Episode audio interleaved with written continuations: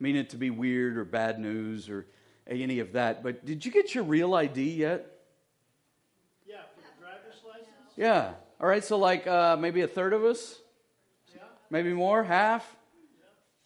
Right? So there's this funny, weird thing happening with this whole re- real ID situation, right? That, that it, it, it was mandated years and years ago. I, I think like a post 9 11 thing. Yeah. And it was, they gave us plenty of time, uh, literally like post 9 11 thing, that this was mandated. And the states started saying, but we've got this and we've got that and it's hard and we've got to do this and that. And, and, and then it was on track, right? That, that everybody's supposed to have it by a certain time. And then COVID hit. And so the dates for, for when you have to have your real ID, if you have no idea what I'm talking about, don't ignore the rest of what I say today.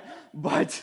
But Real ID is, is about bringing our IDs up to a certain standard uh, and the real ID will be required to fly uh, post some date in the future. And I say some date in the future because that date has moved time and time and time again. Hence why I don't have my real ID. Yeah, don't zoom in on that, right? By the way. Uh, so I do have a passport. If I needed to fly, I could fly. That's not a problem. But I say that to say this whole thing about real ID is, it, it, it, it seems important. It's government related. It's, it's sort of important to us. We know, yeah, I got to do that. But the urgency for it, not so much. Especially as we've seen it get delayed and delayed and delayed. We're like, well, do I, I mean, why don't I just wait until whatever my expiration date is? Which thankfully I'm not expired yet. Right? I have a few more years to go. I can just wait till my expiration date and then I can get one. And then I will go stand in line at DMV for, you know. It, it, COVID brought one good thing. You made an appointment with DMV. You walked in, you boom, you walked out. Now we're back to, hi, I'm number 189.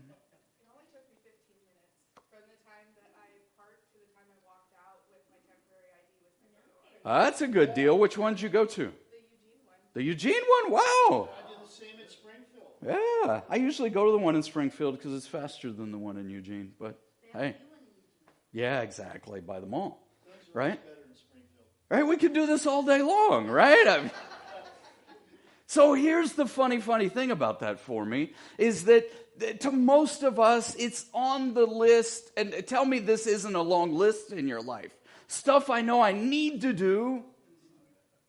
I'll get to it someday. It might be important. But come on, like duck football was on yesterday. It's not urgent at all. The funny thing about that is that a lot of very serious things in our lives end up in that same group, in that same category like really dealing with who we are on the inside, hence the name Real ID. Right? I'm not titling this new series, which, by the way, we're beginning today. I'm not titling it Real ID so that I can remind you for weeks on end to go down to the DMV office. If anything, that's the last thing I really want to talk about on Sunday mornings. I'm titling it that because I want you to know what your real identity is, and I want you to know who your real identity is based on. See, last spring, if, if you weren't around, and that's totally okay. I'll catch you up today. Last spring, we were in the book of Colossians in the New Testament. We made it through Colossians 1, Colossians 2. We spent most of the spring talking about mistaken identities, ways we get Jesus wrong. And when I get Jesus wrong, I get me wrong. And when I get me wrong, I get life wrong. And so we spent a lot of time talking about who the real Jesus really is, and a lot of time talking about what real grace looks like and what real Christianity is all about. And today, I want to pick that back up. Except instead of focusing on our mistaken identities, I want to spend the next months focused on who we are in Christ. And I titled today's message, The Way Out of an Identity Crisis. You ever been through that? Maybe, maybe not. Maybe you know what that feels like. I'm told that that's coming for me. I have a birthday this year that's one of those like uh, decade ones, you know? And uh, clearly I'm not turning 70. So, whatever I am turning, it's not old. Uh, are you 70? Yeah, not old. Not old. Yeah, yeah. Fighting words, right? Not old at all. Not old at all. I've got friends that are 80, 90. Nobody's over 100 in the room, are you? Feel like it. Yeah. So the thing is, we go through certain stages of life, and it's natural to struggle with who we really are. It, it, it, it happened a lot when we were in our preteen slash teen years. I think of an identity crisis a lot like seventh grade. Because seventh grade, sixth grade, whenever you began junior high or middle school, depending on when that transition was, was an awkward time in your life. And you were worried about what everybody else thought. And you were worried about how you sort of appeared. And there were there were those kids and those kids and the, the cool kids or whatever, and you just felt like you weren't sure you fit anywhere. This is what an identity crisis feels like when we struggle with self esteem, when we question our worth or our value, when we feel lost or aimless, when we're not quite sure of our sense of of uh, what really matters to us or our sense of purpose, when we have this constant feeling of of being sort of emotionally scattered and increased feelings of anxiety, insecurity, even depression. That's, that's the definition of what an identity crisis feels like. As I said, for me, that, that was middle school.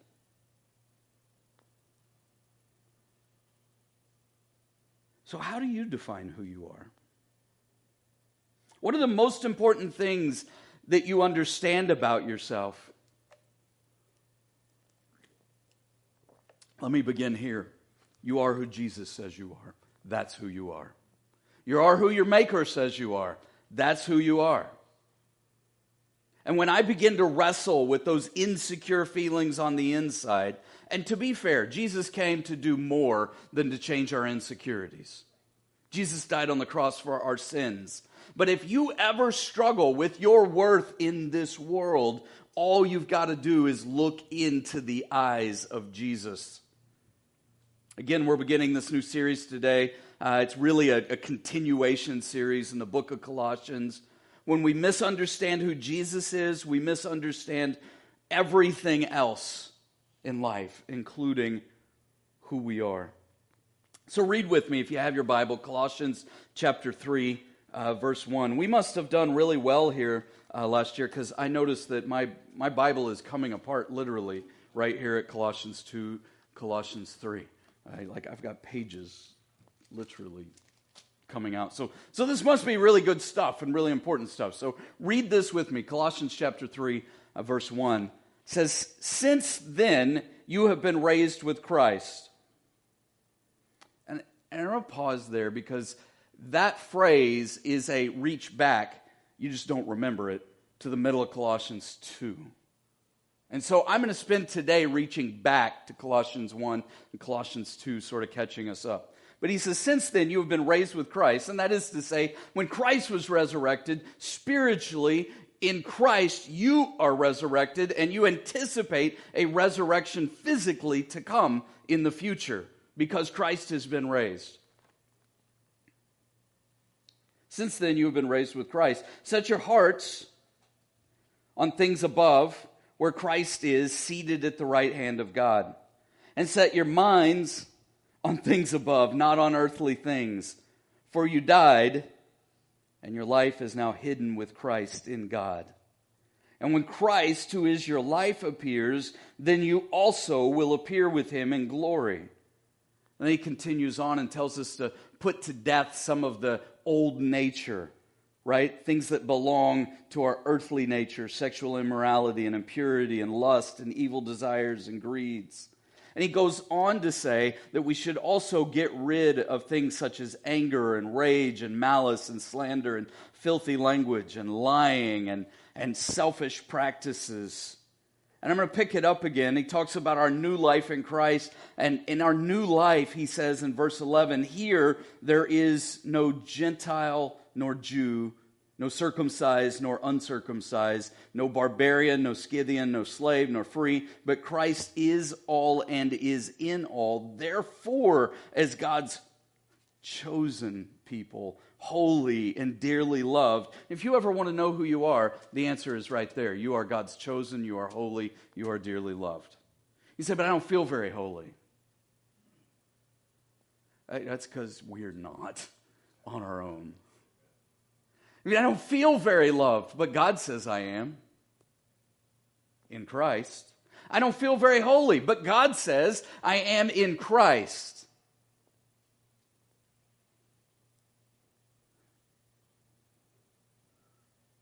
I don't feel very chosen. God says I am in Christ. So next week, I'm going to pick up Colossians 3 1 and talk about what these verses mean. And we're just going to march our way forward in the coming months. But today, I want to look back just a little bit. As we look back just a little bit, I want to remember that the church in Colossae was doing what you and I naturally do. We take what, what uh, we take our system of beliefs, we take our, our way of thinking, we take our way of looking at the world, and we meet Christ somewhere along the way. And by the way, have you met Christ yet? I hope so. I really hope so. If you haven't, today you can. Right here, today. But you meet Christ somewhere along the way, and what you begin to do is you begin to take your life and what you think you have figured out, and you try to incorporate Christ in it in a way that blends it all together. Does this sound familiar?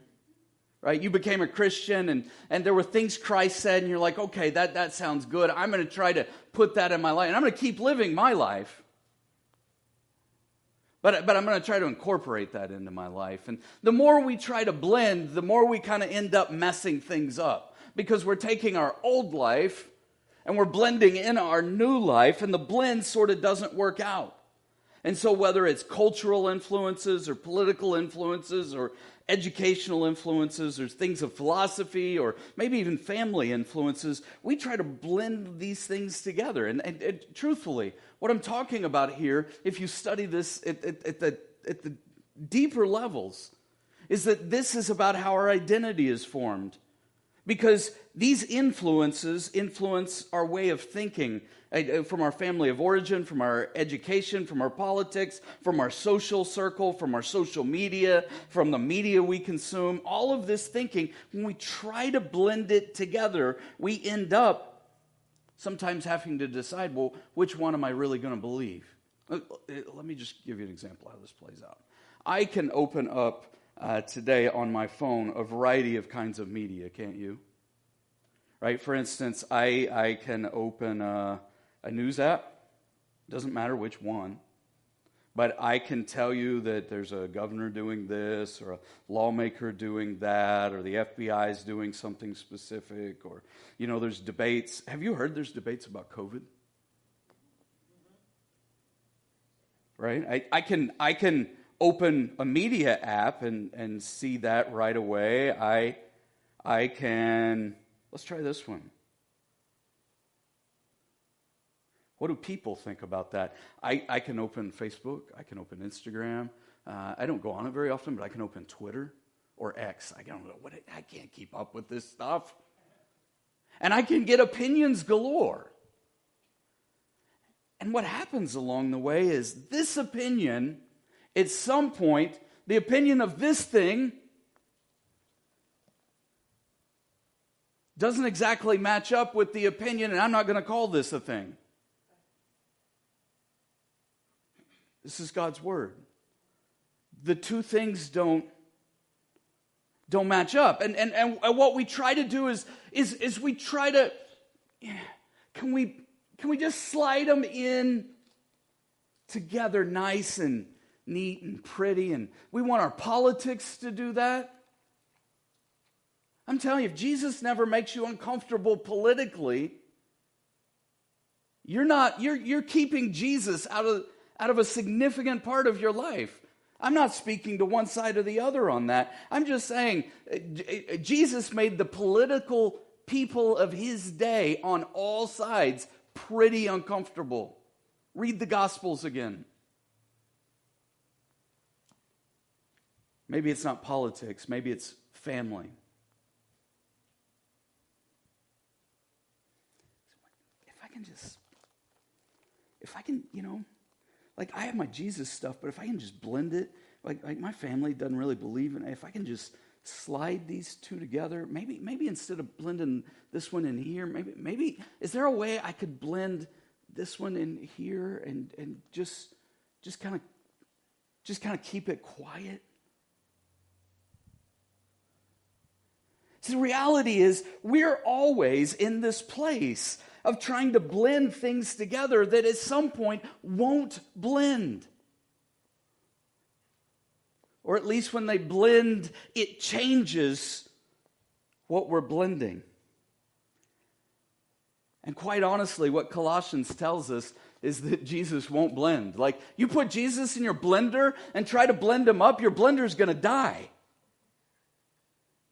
I don't mean that like Jesus is evil. I just mean like, like if I throw rocks, stones, huge ones in my blender, is my blender going to work? No.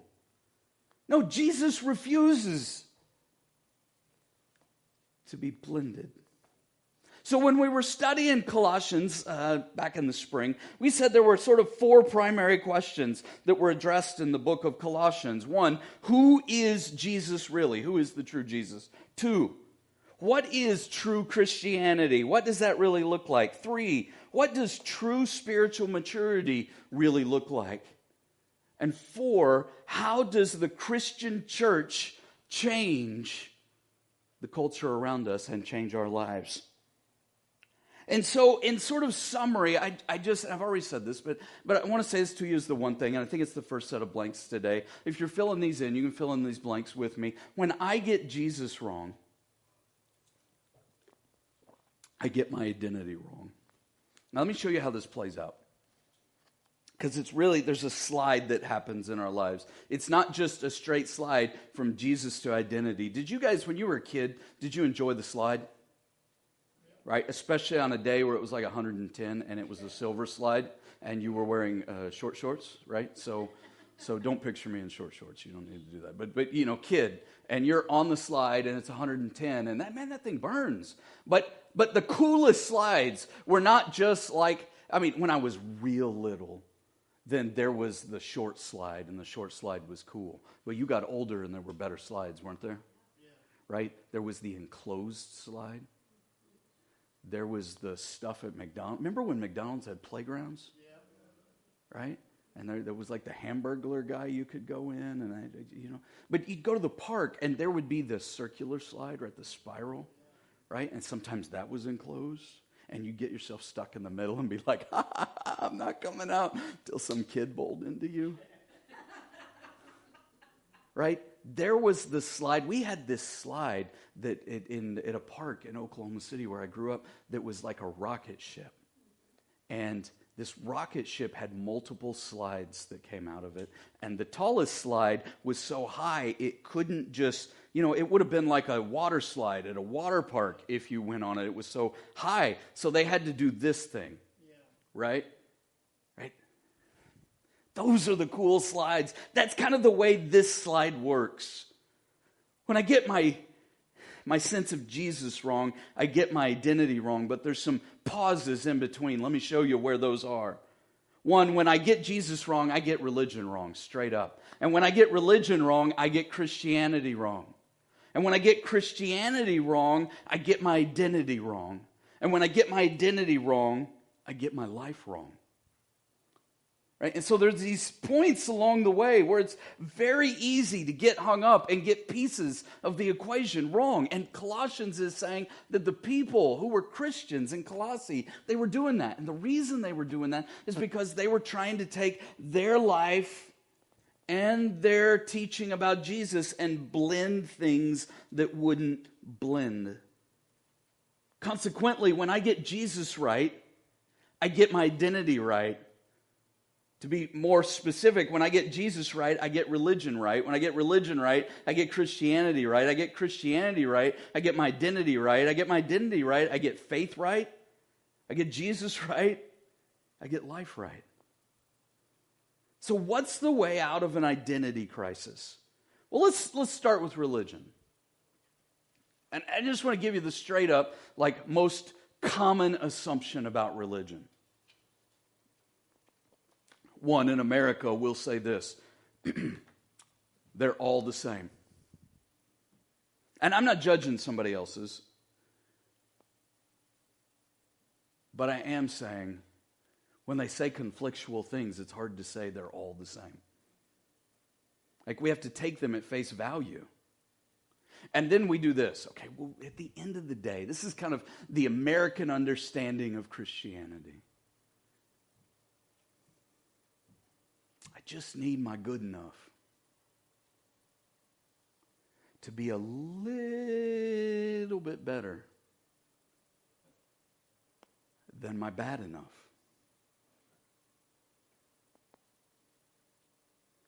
Like there's this uh, some grand cosmic scale, and and and and and and maybe for you know real serious Christians, we tend to think.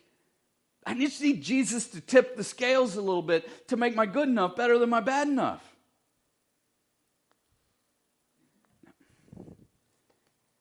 This doesn't say anything like that. And Jesus didn't say anything like that. But modern American Christianity or churchianity or religianity often revolves around I just this goes back to my real ID and that, that category back there where I go, well, sort of important but not urgent. Because it's real, real easy in life to go, well, I'll come back to that someday. I'll, I'll get the good enoughs in when I've got time. I'll be good enough at some point.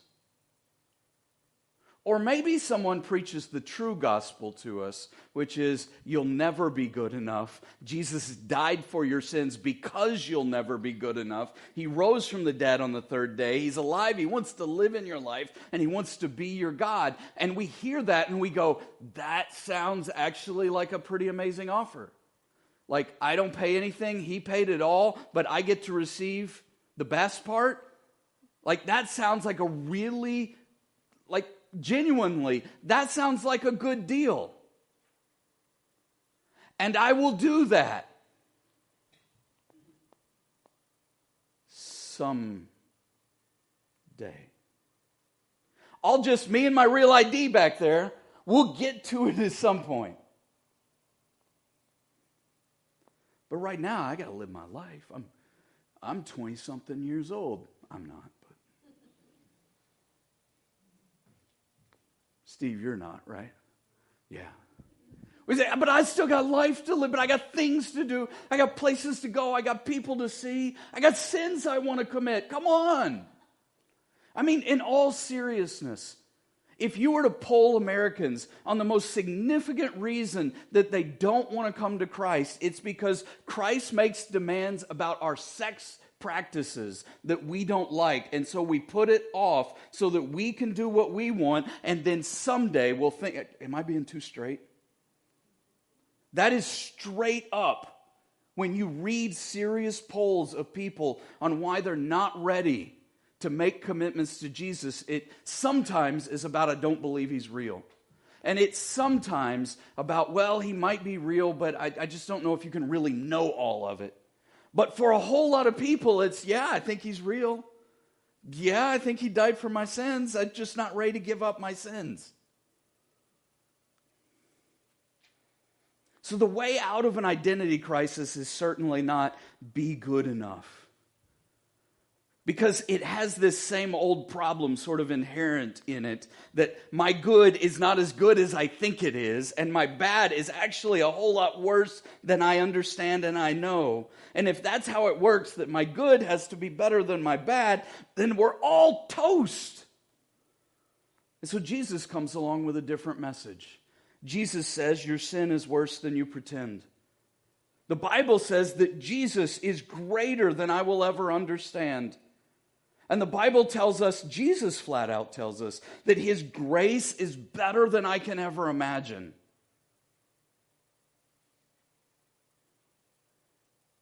That I can receive him and all that grace and all he's done, but receiving him is a it's not a back there kind of decision. It's not a someday kind of thing, because frankly, you don't know about someday. As hard as this is to talk about, you and I don't know about five breaths from now.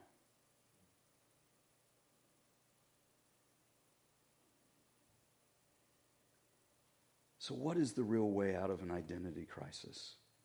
Let me give you two quotes, and then I'm just going to walk back through the gospel again, make this really clear. Quote number one is not in your notes, it's from Charles Spurgeon. If you have no idea who that is, totally fine. He's a famed preacher from about two centuries ago, century and a half ago, 1800s. One of the, called the Prince of Preachers in his day. And he said this the most important daily habit we can possess is to remind ourselves of the gospel. The most important daily habit we can possess is to remind ourselves of the gospel because it turns out we forget, even us who live the gospel, even those of us who say, I'm in, like Jesus, the cross, grace, all of that. I can't be good enough. Jesus died for my sins. I don't want to live for my sins, but I can't seem to get out of them on my own. I want to lay down my life for Him. Like, I, I, I, I Jesus, take me. I don't deserve you, but take me. Even those of us who say all of that forget the gospel in sort of our dailiness of life. and we begin to hold ourselves up to standards again, and we begin to strive to be perfect again, and we get caught up in perfectionism just like everybody else. It, it's very easy for Christian people to end up judgmental, comparative. There's all kinds of things you see play out in Christians' lives that don't really go with the essence of the gospel. And at the level of our identity, this is very, very common where we just believe the gospel, but forget it in our day to day life and forget it in our day to day relationships with one another. The second quote I'll give you is from a far more modern preacher, but he recently went home to be with the Lord. Perhaps you know of Tim Keller, right? Pastored in New York City, uh, considered one of the greatest thinker pastors of sort of our day. Tim Keller, this quote is so big, I, I put it in your notes word for word because it's so long. There's no way you're going you're gonna write it down as fast as I say it. I, that doesn't mean I expect you to write down everything I say. I just thought this quote was so good, you shouldn't have to go write it down. So I gave it to you. And rarely do I give you another preacher's quote in the notes. Maybe I should do that more often. I don't know. Tim Keller said the Christian gospel is that I am so flawed that Jesus had to die for me, had to. And yet I am so loved and valued that Jesus was glad to die for me. And this leads to deep humility, and this leads to deep confidence at the same time. It undermines both swaggering, like, look at me and how great I am, and sniveling, oh, poor me.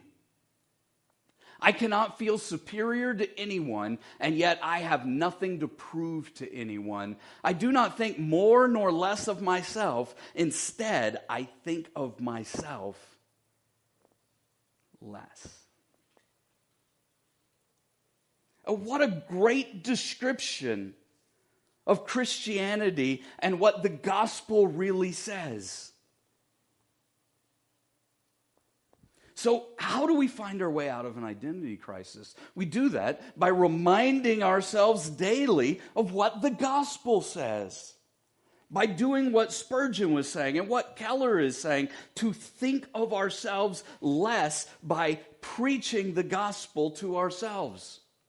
I think one of the reasons we don't preach the gospel to other people is because the gospel is so far out of our minds. We're not only not thinking about it in relation to others on a random Tuesday or Thursday, we're not thinking of it in relation to ourselves.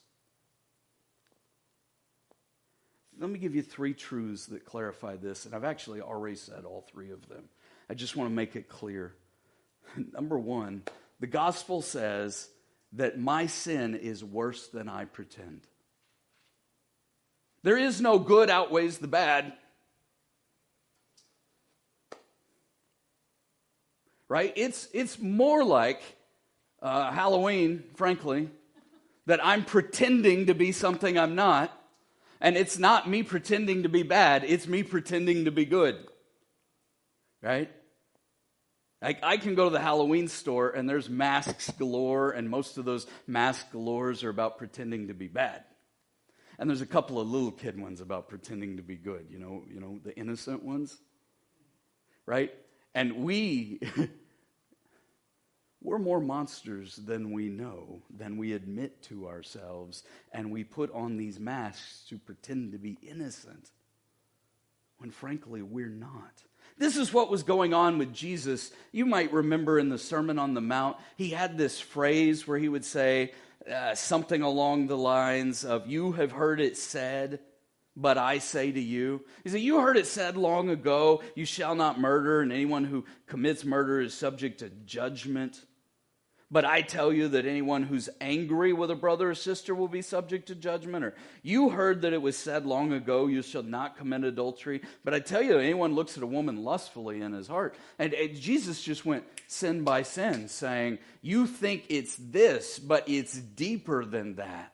And in that same text, he said two things really interesting. He said, I tell you that unless your righteousness, and your righteousness is that goodness you're supposed to produce in your life, that, that goodness that you try to make everybody else think that you are, all that pretending, frankly, that you're doing, unless your righteousness surpasses that of the Pharisees and the teachers of the law, be clear here, in their day, the people of God and the non people of God and all the people in that day uh, looked at those groups and thought, like, you can't be better than those people.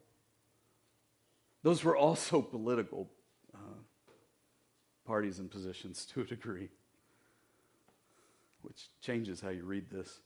But he said, unless you're better than them, you'll certainly not enter the kingdom of heaven. And they all went, but I can't be better than them. And the funny thing about today is that politicians like to pretend they're better than us, and we all go, We know you're not better than us. Is that not true? Jesus didn't end that sermon here, but he said this at the end of that chapter. He said, After all that, you heard it said, but I tell you, he gets the end of it. He says, Here's what I'm telling you be perfect, therefore, as your heavenly Father is perfect. That's the standard. The reality is, He is, and I'm not. And my sin is worse than I pretend. But number two, Jesus is greater than I understand. Jesus is so much greater than I understand. Colossians chapter 1 in my pages that are falling out of my Bible here. Colossians chapter 1, verse 15 says, The Son, that's Jesus, right, is the image of the invisible God the firstborn over all creation. We talked about this months ago, so I'm not going to go into detail here. But, but, but firstborn is a, a rank, not, and this is not Jesus saying that in like eternity past he was born. Jesus has always existed. Scripture's clear on that the firstborn over all creation. For in him all things were created, things in heaven and on earth, visible and invisible, whether thrones or powers or rulers or authorities. All things have been created through him and for him, and he is before all things, and in him all things hold together. And he, Jesus, is the head of the body, the church. He is the beginning and the firstborn from among the dead, so that in everything he might have the supremacy. For God was pleased to have all his fullness dwell in him, and through him to reconcile to himself all things, whether things on earth or things in heaven, by making peace through his blood shed on the cross. And then I'll give you one more verse, chapter 2, verse 9. We talked about this back in the spring as well. For in Christ all the fullness of the deity lives in bodily form, and in Christ you have been brought to fullness.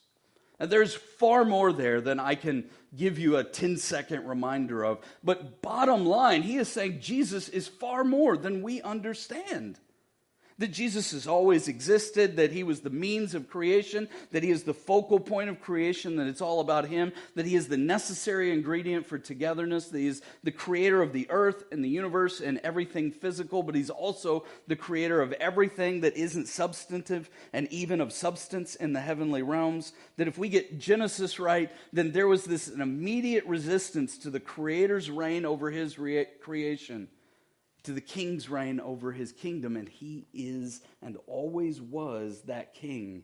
Likewise, he came, he was born of a virgin. He is the re creator of the church, bringing God's kingdom to earth. Only Jesus deserves to be the center of my life, that he is the only pathway to reconciliation. That he is God in the flesh, that he is the Son of God, that he is the Savior of sinners, that he's 100% God and he's 100% human, and all of that happens at the same time, and it's hard to understand. He is greater than I can comprehend with my mind. We've been playing this blending game for a long time. I could go through lots of ancient heresies and show you how people have tried to logically make this all make sense. But let me give you a couple from today there is a group out there. In fact, I got, I got a letter, personal letter in the mail this week uh, from a person in this group. It was addressed to my name or current resident. It was handwritten. It is this long. You get, you get these letters too, don't you? Yeah. Right? It's from, from a Jehovah's Witness friend. I read the letter in its entirety. It sounded as Christian as you can get. But the clear teaching of Jehovah's Witnesses is that Jesus was not God, not Jehovah, and was created by Jehovah. That there was a time where Jesus was not, and then there's a time where Jesus was. And that Jehovah is the difference between Therefore, they are Jehovah's Witnesses, not Jesus' witnesses. Now, they will try to convince you all day long that it's the same. And they'll even use a lot of the same language. But in using the same language, it's not the same. I've got other friends that come to you know the house periodically. Uh, I probably get Jehovah's Witnesses more than Mormons, but but and I, I'm going to give both these groups credit. Here's what they are doing: they are so serious about their faith that they're trying to share it. Right? It's the same thing I think about the guy down on campus with the bullhorn. I completely disagree with his method. Yelling at students through a bullhorn is not going to convince them to follow Jesus. But I give him credit, he's at least trying to share his faith.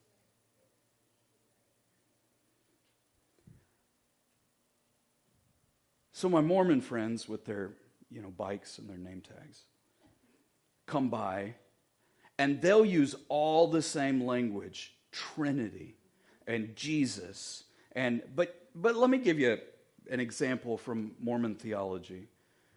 The Mormons will say not only would Jesus have a father, but that father. It would denote for you that if Jesus is God and Jesus has a father and that father is God, then fathers have fathers. Therefore, the father has a father. And that that father would have a father. And they would say that gods are beings who were born and became gods. In fact, Mormons would tell us that you and I can do the same.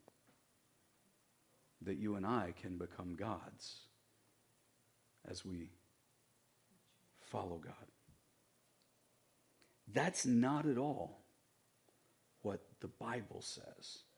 It is what they get from the Book of Mormon. It's different. They'll likely, uh, Mormons who are serious about their understanding of Mormonisms, will tell you that Elohim was created on another planet and married and had children, and that Elohim and Mother Earth, I'm, I'm not making this up.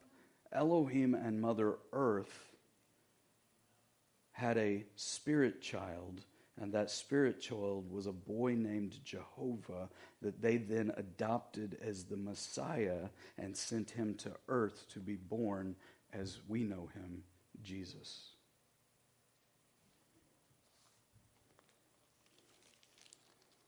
Hmm. Like this just doesn't blend. See how the blending doesn't work? When we try to take the, eh, eh, you say, well, are you judging Mormons or are you judging Jehovah's Witnesses? I just told you, I give them credit.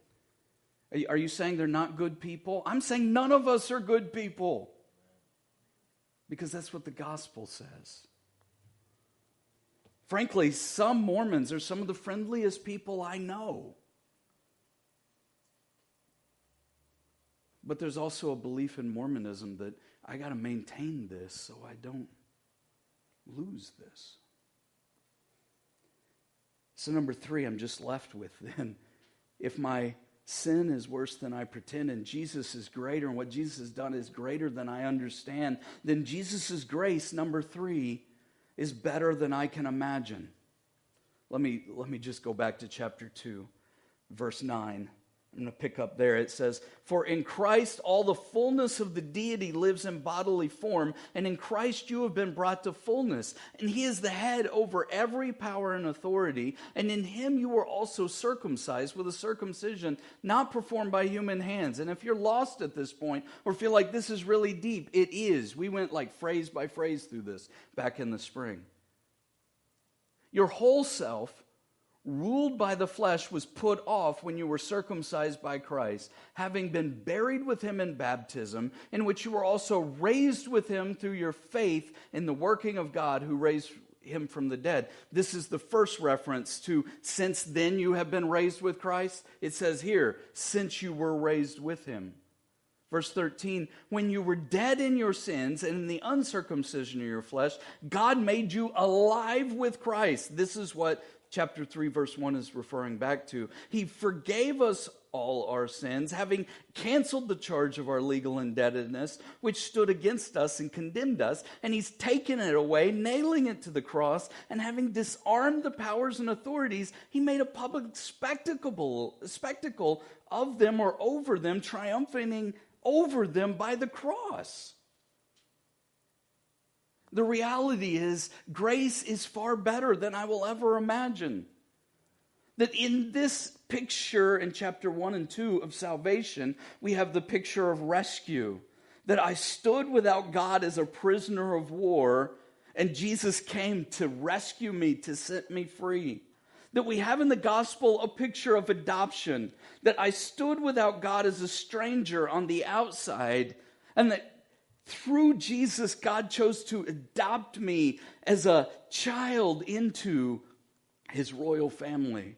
We have a picture of redemption that I stood without God as a slave to sin, and he paid my ransom to set me free. Jesus did that. That I stood without God as a picture of forgiveness. With an impossible debt I could never repay, and he not only forgave my debt, he actually paid it for me. There's a picture here of reconciliation that I stood without God as an enemy of God. And through the work of Jesus, I am made a friend of God. And by the way, all these things God has done in my life, I deserve or have earned zero of them. Yeah, that means something else around here, doesn't it? I have earned none of them. None of them. Since then, you have been raised with Christ Set your hearts on things above. Since then, you've been raised with Christ. Set your mind on things above, not on earthly things. We'll get into those next week. In fact, in the weeks ahead, we're going to talk about how the gospel changes our thinking, how the gospel changes our self talk, how the gospel changes the way we relate to ourselves and our identity, and then out of that, how the gospel changes all of the most important relationships of our lives. How, how do I find my way out of an identity crisis? I'll tell you this I can't leave my identity in Jesus back there in the someday. Jesus refused to be sort of important, but not exactly important and not exactly urgent. Jesus deserves to be the very center of my life and yours. So maybe today, maybe today, you and I would say, He gets to define who I am. We end our services with two prayers. First is a prayer of salvation, the second, a prayer of application. After I pray these prayers, the worship team's going to come back in and we're going to sing again. But if you need Jesus today, would you pray with me right here, right now? Dear Jesus, my sin is worse than I pretend. And I don't deserve you. But you choose me. And you love me. So, Jesus, forgive my sins and take over my life. I put my faith in you. And I turn from my sin to you. And I ask you to be my God, to literally be the most dominant thing in my life. I believe you're alive today. So be God over all of my life and change me. I pray in Jesus' name.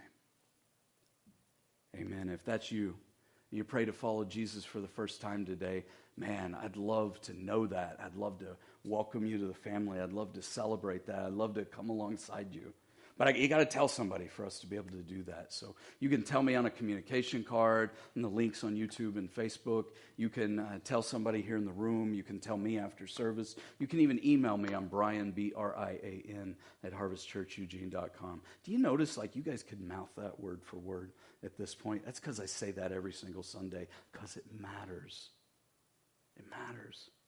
Like, I would jump for joy when one of those emails shows up that says, Hey, I, that prayer you prayed in the service, I prayed for that. Jump for joy. Just tell somebody so we can celebrate with you and come alongside you and be the family with you. Some of you prayed that prayer a long time ago. Maybe today you would say, you know what? I'm in for the Jesus life. Like, I'm in for all the things. Right? You can, there's a lot of stuff here on the card you can say you're in for. But more than anything, what I want you to be in for is the daily sense of every day I will preach the gospel to myself and to others. So, would you pray this prayer of application with me, dear Jesus?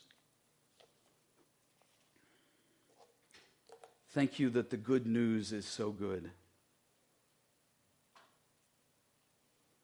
Help me to remember every day the goodness of the gospel. And help me to treat others like they matter to Jesus too. Remind me that I am who you say I am. That everyone else I meet, they are who you say they are. Jesus, help us to live like it in love and grace. In your name we pray.